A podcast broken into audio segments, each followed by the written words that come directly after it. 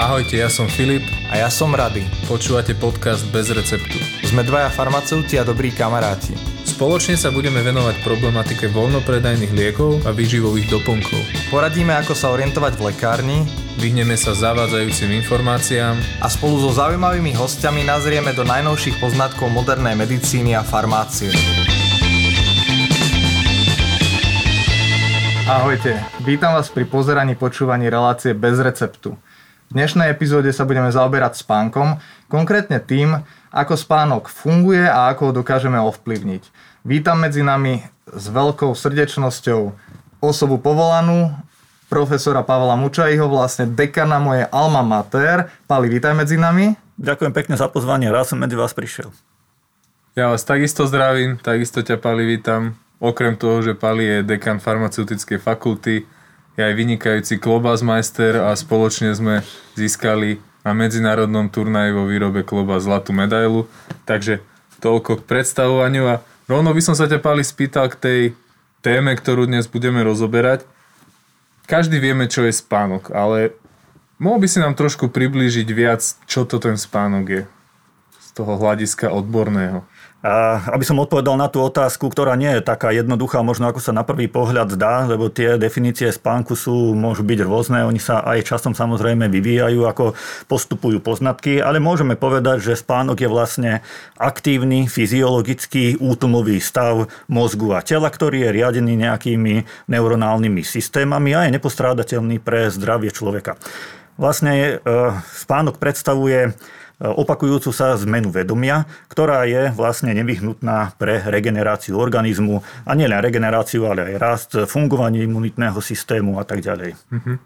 Čiže znamená to, že v spánku my ako keby tvoríme svalovú hmotu alebo regenerujeme procesmi nejaké o, stavy organizmu, napríklad opravujeme poškodenia, to vlastne prečo spíme, na to existuje množstvo teórií, je ich samozrejme niekoľko, každá má svoje pre a proti. Veľmi by som to e, nerozoberal, lebo ani jedna nie je úplná, by som povedal, ale určite na to správne fungovanie organizmu, na tú regeneráciu, na fungovanie imunitného systému vlastne potrebujeme naozaj kvalitný spánok, po ktorom sa cítime svieži, oddychnutý a ktorý je regenerujúci.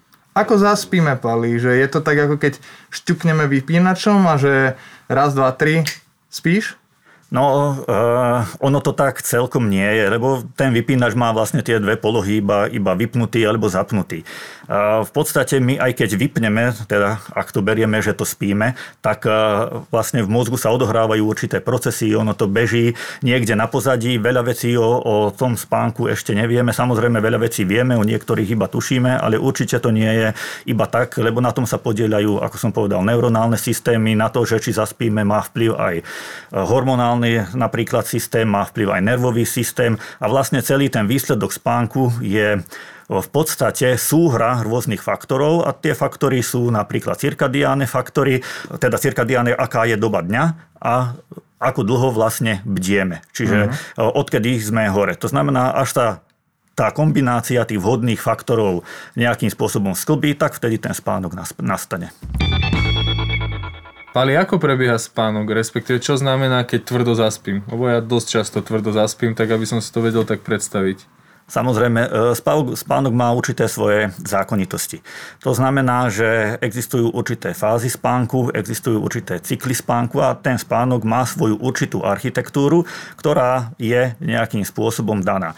To znamená, že my, ak si označíme stav 0, to znamená, že sme bdeli, že bdieme, tak máme postupne prechádzame do, do spánku a ideme vlastne do a, tzv.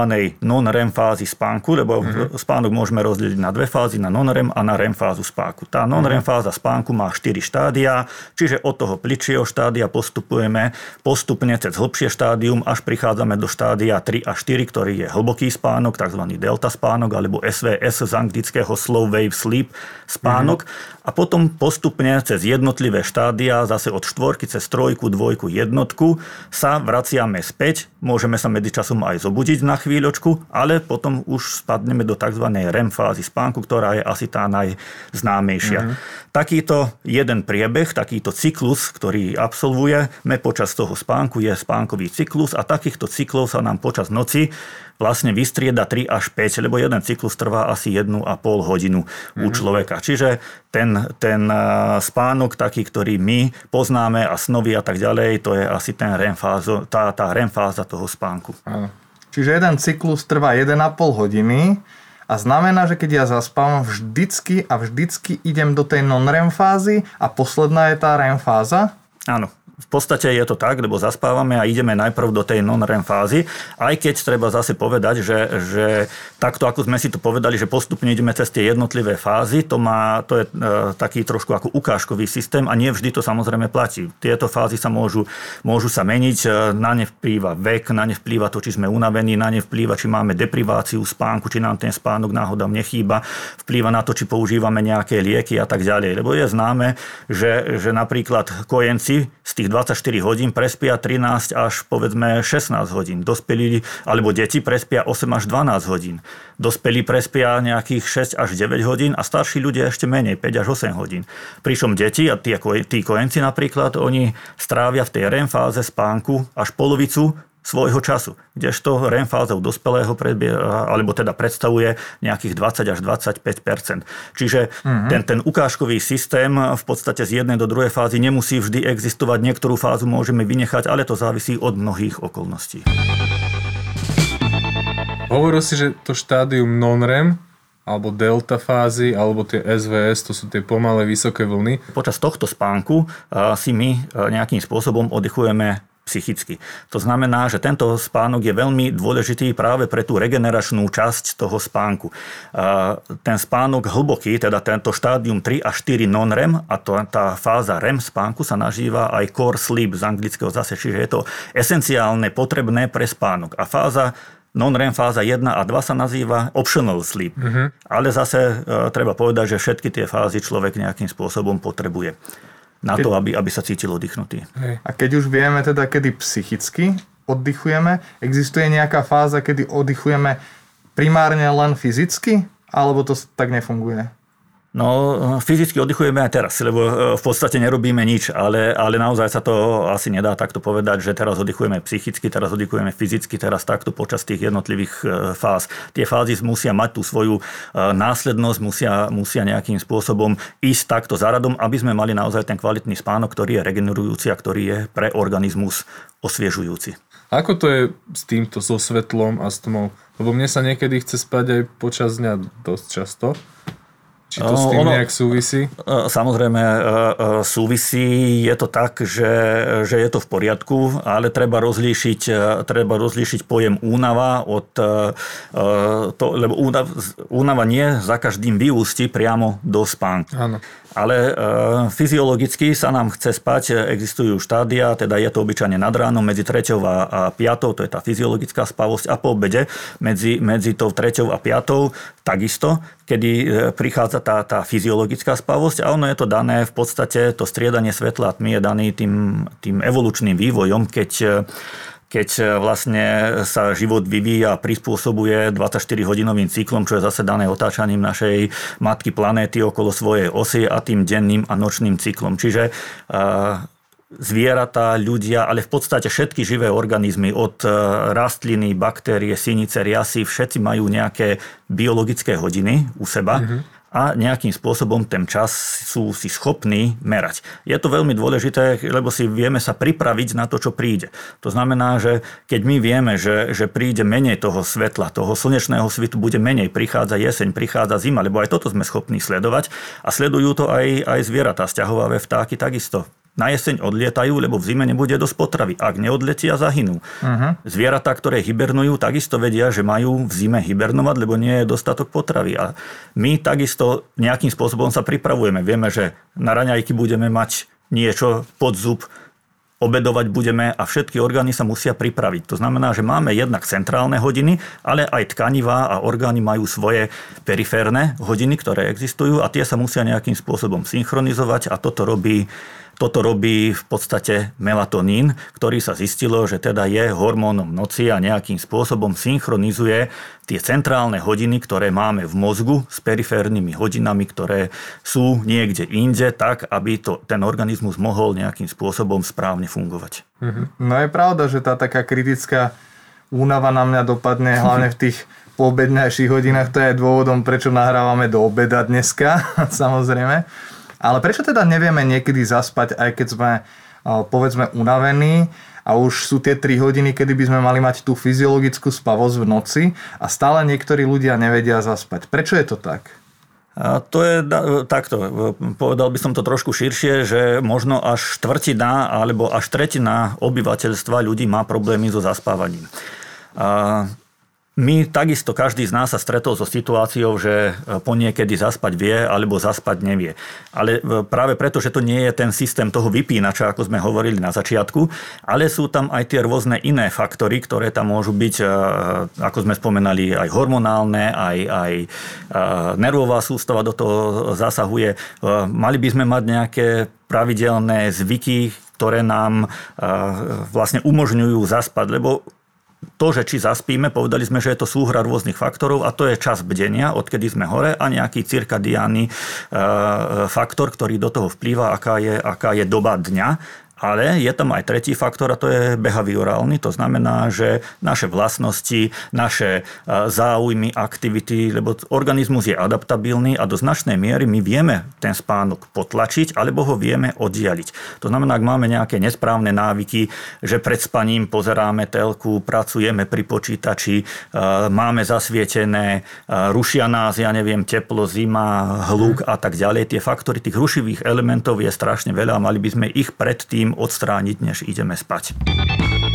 Mňa by ešte zaujímalo napríklad to, že sa udáva, že ideálny spánok by mal trvať 7 až 9 hodín. To sa ja osobne snažím vždy dosiahnuť, ale nie vždy sa cítim buď teda dobre vyspatý, alebo taký svieži. Ale napriek tomu poznám ľudí, ktorí zase spia kratšie, spia možno 6 hodín, aj 5 niekedy a tvrdia, že sa cítia výborne, že oni sú na to zvyknutí a sú v pohode ráno. A asi to bude tým, že samozrejme každý sme iný, ale pre širokú masu populácie, možno pre 97% ľudí, sa teda hovorí, že tých 6 až 9 hodín spánku človek potrebuje. Ak spí pod 6 hodín, tak väčšinou e, nastane tá spánková deprivácia, ktorú je potom nejakým spôsobom treba nahradiť, ale zase ten dlhý spánok takisto nezaručí, že sa zobudíme čerstvý, osviežený a, a tak ďalej a schopný pracovať, lebo aj dlhý spánok môže mať práve za následok také, že sa cítime neudýchnutí. Jasne.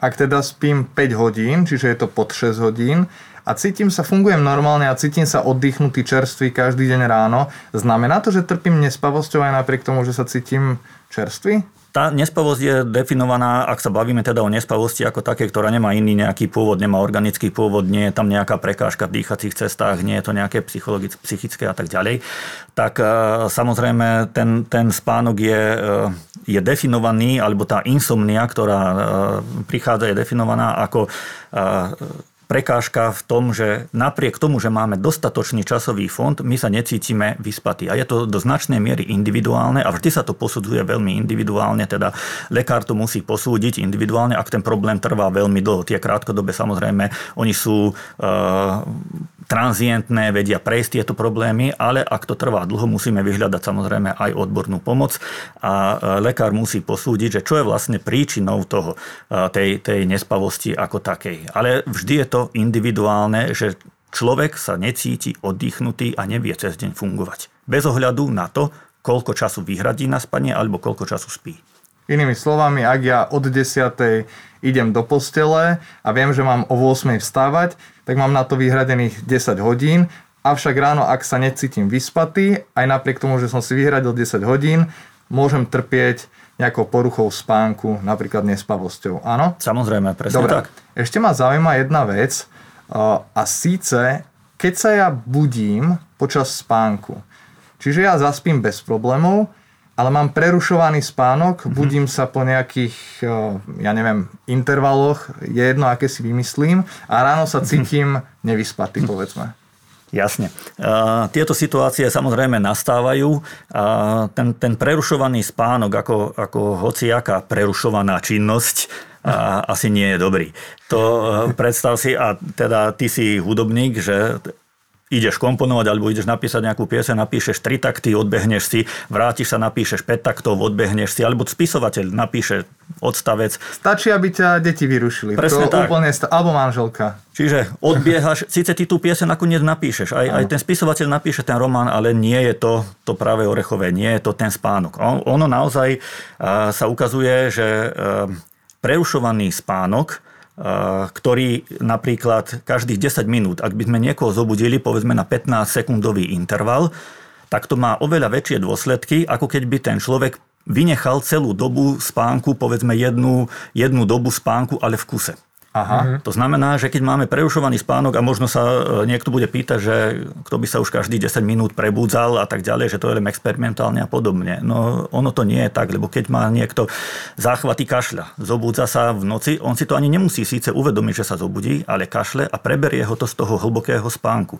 Ak má niekto bolesti, ak má niekto tie apnoické fázy, takéto, tak sa vždy v noci prebudí, znovu zaspí, ale ráno nie je čerstvý. A potom pri vyšetrovaní takýchto, e, vyšetrovaní v úvozovkách samozrejme, ale ak lekár vyšetruje, že prečo ten pacient trpí nespavosťou, tak sa musí pýtať aj jeho partnera, že či nedochádza k takýmto epizódam. Lebo my sa v noci môžeme zobudiť, samozrejme, aj, aj ako sme si hovorili, tie jednotlivé fázy spánku, že prechádzame do REM fázy spánku a môžeme sa prebudiť.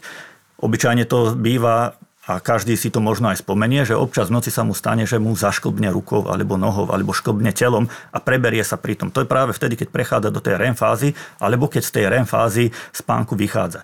Čiže existuje aj fyziologické v noci budenie sa, ale pokiaľ to nepresiahne povedzme 1% celkovej doby spánku, tak to ani nevieme a ten, a ten spánok je v podstate zdravý. Ale ak je to prerušované, tak človek má samozrejme potom z toho nejaké problémy, je nevyspatý, nevie sa koncentrovať, nevie sa sústrediť mm-hmm. a mhm. podobne. A čo tak spánkový dlh? To znamená, že mňa napadlo, povedzme, mám víkend, kedy sú nejaké bujaré oslavy a ide sa spať neskoro a potom by som to chcel, povedzme, v nedelu alebo niekedy v pondelok dohnať, že si pospím dlhšie. Dáva to zmysel? Je to z toho fyziologického hľadiska rozumné? A, jasne, áno, stáva sa to a, a bežne to robíme všetci. Čiže cez týždeň pracujeme, a, nemáme čas, máme stres a podobne, ale nejakým spôsobom to cez víkend potrebujeme, tento spánkový deficit, nejakým spôsobom ho potrebujeme dohnať. Funguje to, vieme, povedali sme, že sú tam tie behaviorálne vlastnosti, to znamená náš životný štýl a podobne, vieme spánok oddialiť, vieme ho potlačiť. Všetci to vedome alebo nevedome aj samozrejme robíme, ale potom nastane nejaká kompenzačná fáza spánku a v tej kompenzačnej spá- fáze spánku si organizmus nahradí vlastne ten hlboký spánok. To znamená, tú 3-4 fázu si nahradí a nahradí si z polovice aj ten, ten chýbajúci REM E, spánok. Ono, keď sa aj robili štúdie, tak e, myslím, že v literatúre uvádza, že nejakých 250 hodín bola najdlhšia deprivácia a potom ten človek e, vydržal, čiže tých 250 hodín, povedzme, byť stále mm-hmm. budený alebo nespať. A, a potom si ten spánok nejakým spôsobom vynahradil. Ale má to samozrejme vplyv aj na psychiku a tak ďalej, lebo vieme, že sa dokážeme koncentrovať povedzme 36 hodín. A to je maximum, aj to musíme byť veľmi dobre nabudení, aby sme toto vydržali, ale potom tá, tá koncentrácia a tá pamäť ide rapídne, rapídne dolu a potrebujeme ten spánok na obnovenie funkcií normálnych. Mm-hmm. O tomto som ináč čítal, to bol taký chlapec, ktorého udržiaval celý tím výskumníkov. Myslím, že to bolo skoro 11 dní, takže 250 Áno, to je tak 10 dní, 11 dní. 10-11 dní a on potom spal, myslím, že teraz neviem, či netrepnem 12 až 14 hodín v kuse a povedal, že sa cíti relatívne vyspatý. Áno, to, práve to je tá kompenzačná fáza spánku, kedy, kedy si organizmus dokáže toto nahradiť, ale ten, ten spánok sa akoby zefektívni.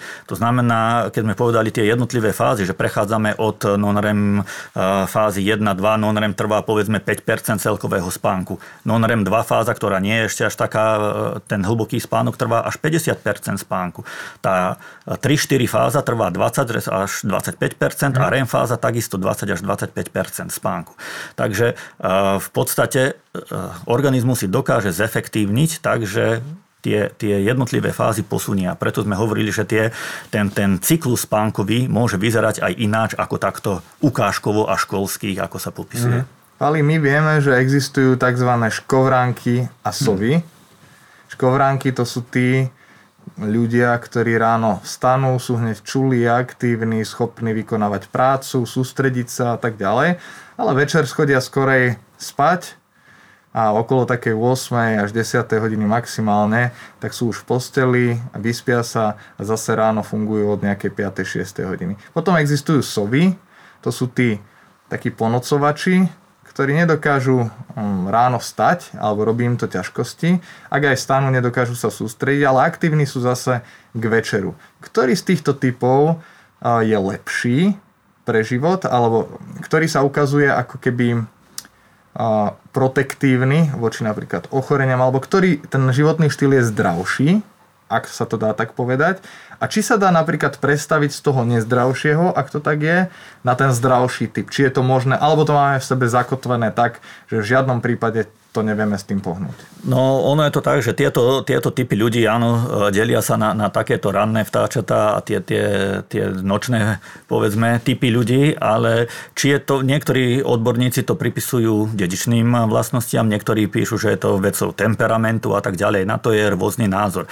Čiže ktorý štýl je lepší, na to neviem nejakým spôsobom odpovedať priamo, ale čo môžem povedať je to, že ten nočný štýl nerešpektuje vlastne tú evolúciu. To znamená, nejakým spôsobom popiera tú, tú, tie evolučné trendy, ktoré existujú. To znamená, že keď nespíme vtedy, keď máme spať, tak sa to môže odraziť, povedzme, dlhodob, z dlhodobého hľadiska sa to môže odraziť, povedzme, na zdraví.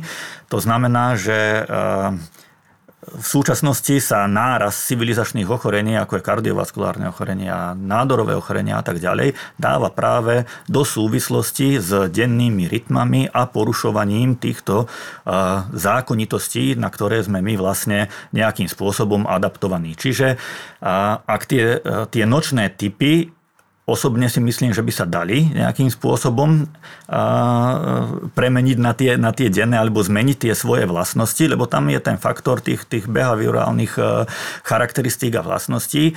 A keď by, ale samozrejme bude to trvať, ak chce to veľa námahy, čo človek nie vždy je ochotný podstúpiť, ale myslím si, že by, že by to šlo, aby žil v súlade s prírodou, v súlade s rytmami, s cyklami, ktoré tu existujú už milióny rokov. Mm-hmm. Inak my sme medzi rečou spomínali, v podstate počas celého tohto rozhovoru, nejaké tie, tie ochorenia spánku alebo tie nejaké spánkové poruchy. Vedel by si nám ich tak trošku zhrnúť a možno povedať aj, akým spôsobom sa dajú prípadne liečiť? Samozrejme, tých, tých porúh je, je veľké množstvo, veď uvedomme si, že spíme 8 hodín denne, čiže my prespíme tretinu svojho života a za ten čas v podstate sú, existuje veľmi veľa rušivých vplyvov, ktoré, ktoré nám spánok narúšajú. A keďže tých vplyvov je veľmi veľa, tak aj, aj z toho medicínskeho hľadiska sú rozdelené vlastne všetky tieto e, neduhy alebo, alebo poruchy spánku sú rozdelené do rôznych skupín. Existuje ich sedem, tak ich rozčlenila Americká asociácia spánkovej medicíny. A nemôžeme povedať, že máme jednoduchý recept na vyliečenie alebo jednoduchý recept, jednu tabletku na, na všetky boľačky sveta. To mm. rozhodne nie.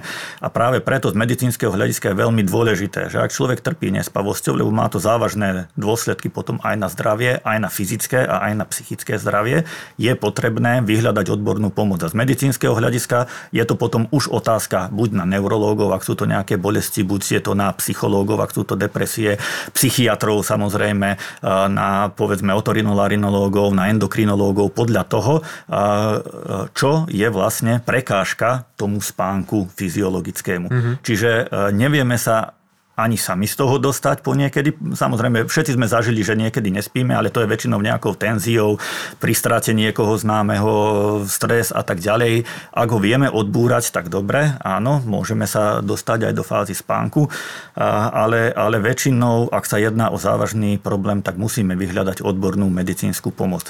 To znamená, že my vieme v podstate iba tú jednu z tých siedmých kategórií nespavosti vieme ovplyvniť ak chcem povedať tak sami pre seba, tak iba tie insomnie, ktoré nemajú nejakú inú príčinu. A to už, e, či to budeme ovplyvňovať nejako e, cez nejaké doplnky výživy, alebo to budeme ovplyvňovať cez OTC segment, to znamená bez receptov lieky. Mhm. Niekto, každý ten stres odbúrava ináč, alebo povedzme, voľa, keď sa používal iba alkohol na zaspávanie a, a soli bromu, ale doba pokročila.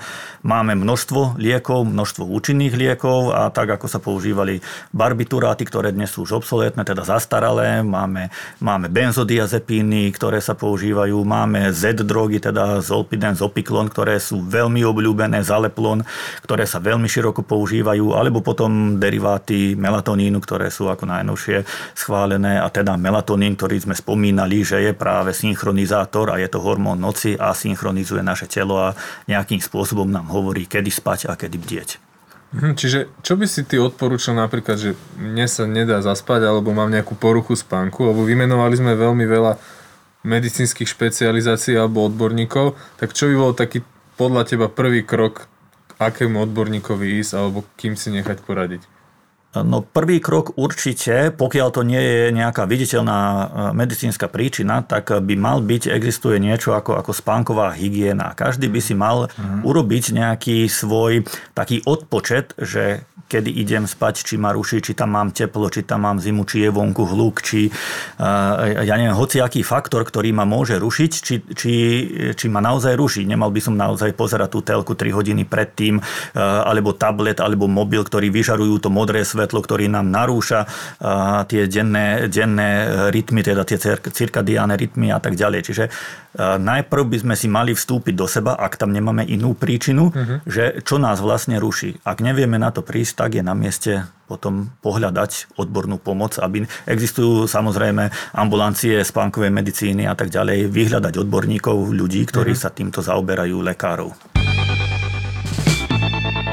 Ak by som prišiel do lekárne a chcel by som potom, ako som vyskúšal tú spánkovú hygienu, chcel by som skúsiť podporiť moje zaspávanie, aké mám relevantné možnosti v tej lekárni a ako tieto relevantné možnosti by mohli fungovať. Ale veľmi v skratke len, lebo budeme sa tým zaoberať aj neskôr. No, tak e, samozrejme, keď ideme do, do lekárny a nemáme lekársky predpis, e, že ideme, len, e, ideme to skúsiť nejako na radu lekárnika, povedzme, alebo, alebo sme niečo o tom čítali, tak máme len tie možnosti, ktoré sme spomínali, teda OTC segment, teda voľnopredajné lieky. A ak sa bavíme o voľnopredajných liekoch, tak na Slovensku sú dostupné v podstate iba prírodné látky, to znamená deriváty valeriány alebo extrakty valeriány, ktoré tam sú, bez ohľadu, že je to rastlinný liek, je to liek, má kategóriu lieku, to znamená, či už je to jeho použitie zaužívané alebo založené na, na tom tradičnom dlhodobom používaní, alebo je to odskúšané a je to tzv. well established use, alebo teda dobre zaužívané liečebné použitie. Pokiaľ sa ale bavíme nie o liekoch, ale doplnkoch výživy, treba povedať, že je to samostatná kategória a tá samostatná kategória, tam tiež v, nej, v rámci nej môžeme nájsť aj rastlinné prípravky, ovšem treba povedať, že a tie nie sú schváľované štátnym ústavom pre kontrolu liečiv, ale sú schváľované niekde inde a nepodliehajú takým prísnym kritériám ako lieky a nie vždy môžu alebo musia obsahovať tie obsahové látky účinné, ktoré nám ten spánok navodia. Druhý, alebo druhou možnosťou v rámci doplnkových výživy je práve melatonín, ktorý môžeme používať, ktorý je dostupný, má alebo platia pre ňo nejaké zdravotné tvrdenia, že ak sa používa v dávke minimálne 1 mg, tak môže navodiť spánok, ak sa používa v nižšej dávke pol mg, tak sa môže používať na odstránenie tzv. jetless fázy, to znamená toho časové, keď prelietame časovými pásmami, posunu časovému a tak ďalej ďalej. Teda napomáha odstráneniu únavy a zaspávaniu. Uh-huh. Ty si predtým spomínal alkohol, že kedy si sa ako, ako liečivo využíval v podstate na spánok alkohol. Ako to je s etanolom? Pomôže nám zaspatiu reálne, alebo je to len taký pocit a, a keď ho požijem, nebodaj, tak spím potom tvrdšie, alebo ako to je?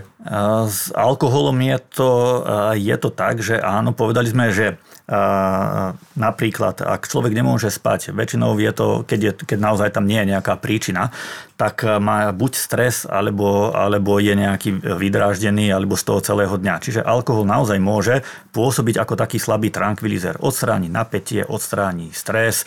Človek môže sa po ňom, a keď sa odstránia tieto rušivé elementy, tak človek môže naozaj zaspať. Ale veľmi rád by som v tejto príležitosti podotkol, je tam jedno veľké ale. Alkohol pôsobí dvojfázovo. Znamená, prvá fáza účinku etanolu je stimulačná a excitačná. Čiže zlepší nám náladu, navodí nám dobrú náladu, sme excitovaní a aby sme prešli do tej útlmovej fázy, do tej druhej fázy, musíme ho použiť viacej. Alkohol je návykový. To znamená, že mhm. buď to vypestujeme v sebe e, návyk, každý večer a budeme mať väčší problém ako len so spánkom. Samozrejme, on má celý rad e, rôznych iných nežiadúcich účinkov a e, rozhodne by som ho ako prostriedok na zaspávanie neodporúčal a nevyužíval. A čo sa týka tej druhej časti otázky, že či budeme spať tvrdšie, nebudeme. Alkohol totiž takisto ako mnohé lieky, ktoré sa používajú a sú teda používané ako hypnotika, sedatíva, teda využívajú sa na zaspávanie, pôsobí podobným mechanizmom a pôsobí cez tzv. GABA receptory. Mm-hmm a tie, GABA, a tie liečivá, ktoré pôsobia cez tieto GABA receptory, ovplyvňujú architektúru spánku, teda narušujú tie spánkové cykly a skracujú tú REM fázu spánku, ktorá je potrebná na to, aby sme si psychicky odýchli. Čiže my síce po tom alkohole zaspíme a kto to prehnal, tak to pozná, že to nie je spánok. To je ako skôr nejaké oblúznenie alebo, alebo e, nejaký úplne iný stav. Je to skoro stav bezvedomia, samozrejme podľa použitej koncentrácie, ale človek sa rozhodne ráno necíti ani oddychnutý, ani čerstvý, ani schopný pracovať a ani sa koncentrovať. Takže ak to prispieva niekomu len k tomu, že odbúra stres, tak ten stres, na to sú aj iné techniky odbúrať, ak je to jediný mm-hmm. problém, prečo človek nespí. Alkohol by som neodporúčal. Z tých voľnopredajných možností, ktoré nájdeme v lekárni, ešte nejaké liečivo pôsobí? Alebo nejaká látka cez tento GABA receptor, cez ktorý si vral, že skracuje tú REM fázu a tak e, priamo, cez, priamo cez tento receptor voľnopredajné lieky nemáme. Tie prírodné, ktoré sú, je to, je to extrakt. To znamená, je to komplex. Je tam strašne veľa tých látok a tie pôsobia cez rôzne typy receptorov a navádzajú ten, ten sedatívny, ten sedatívny e, účinok. Kdežto napríklad u melatonínu, keď by sme ho mali porovnať, tak melatonín má pôsobí cez svoje receptory úplne iné a má iný, inú, inú kinetiku e, toho, ale tam si treba zase uvedomiť, že melatonín, keby sme si zobrali ho perorálne, teda vo forme tabliet, tak až z 85% sa hneď v pečení pri prvom prechode pečenia už zmetabolizuje.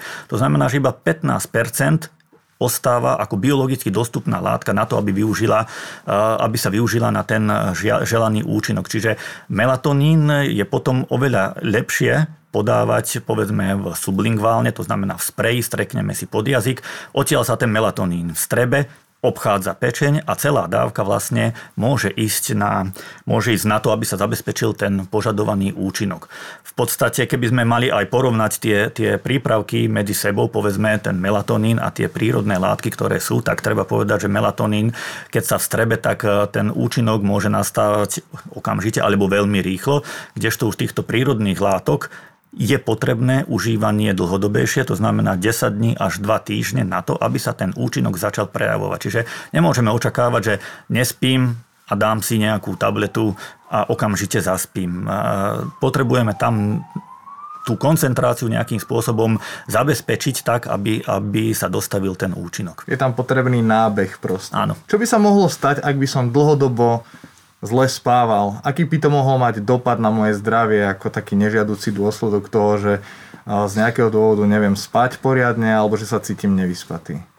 No, tých, e, tých e, dôsledkov tohto e, poruchy spánku, spánku je v podstate veľmi veľa, ale, ale veľká časť je reverzibilná. To znamená, pominú až tú deprivačnú fázu spánku nahradíme kompenzačným spánkom.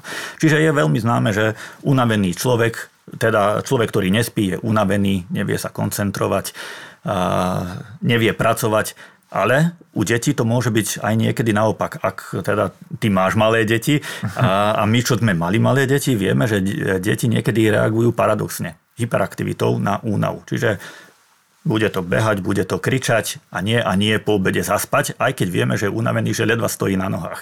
Ale väčšina teda ľudí, ktorí nespia, tak sú unavení, sú nervózni, sú podraždení, majú veľmi nízky prach bolesti, sú, môžu byť agresívni.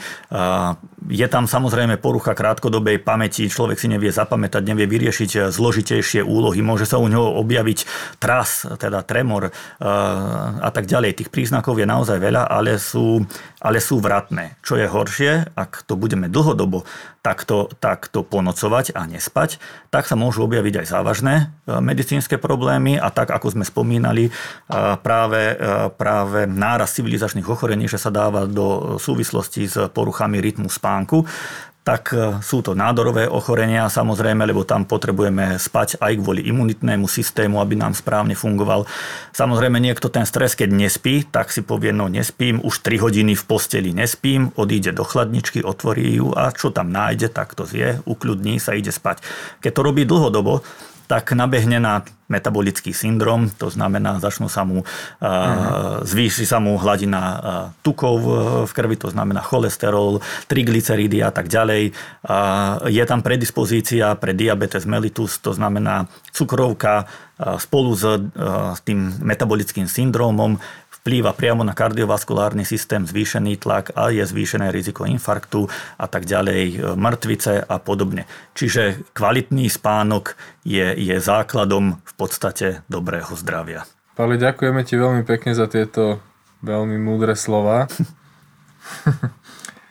tak e, ja takisto ďakujem, Pali, že si tu dneska s nami bol.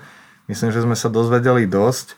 Prvom rade, ak pocitujeme nejaký problém so spánkom, je treba myslieť na nejakú spánkovú hygienu. Na internete je veľa návodov, ako sa zachovať v takýchto situáciách.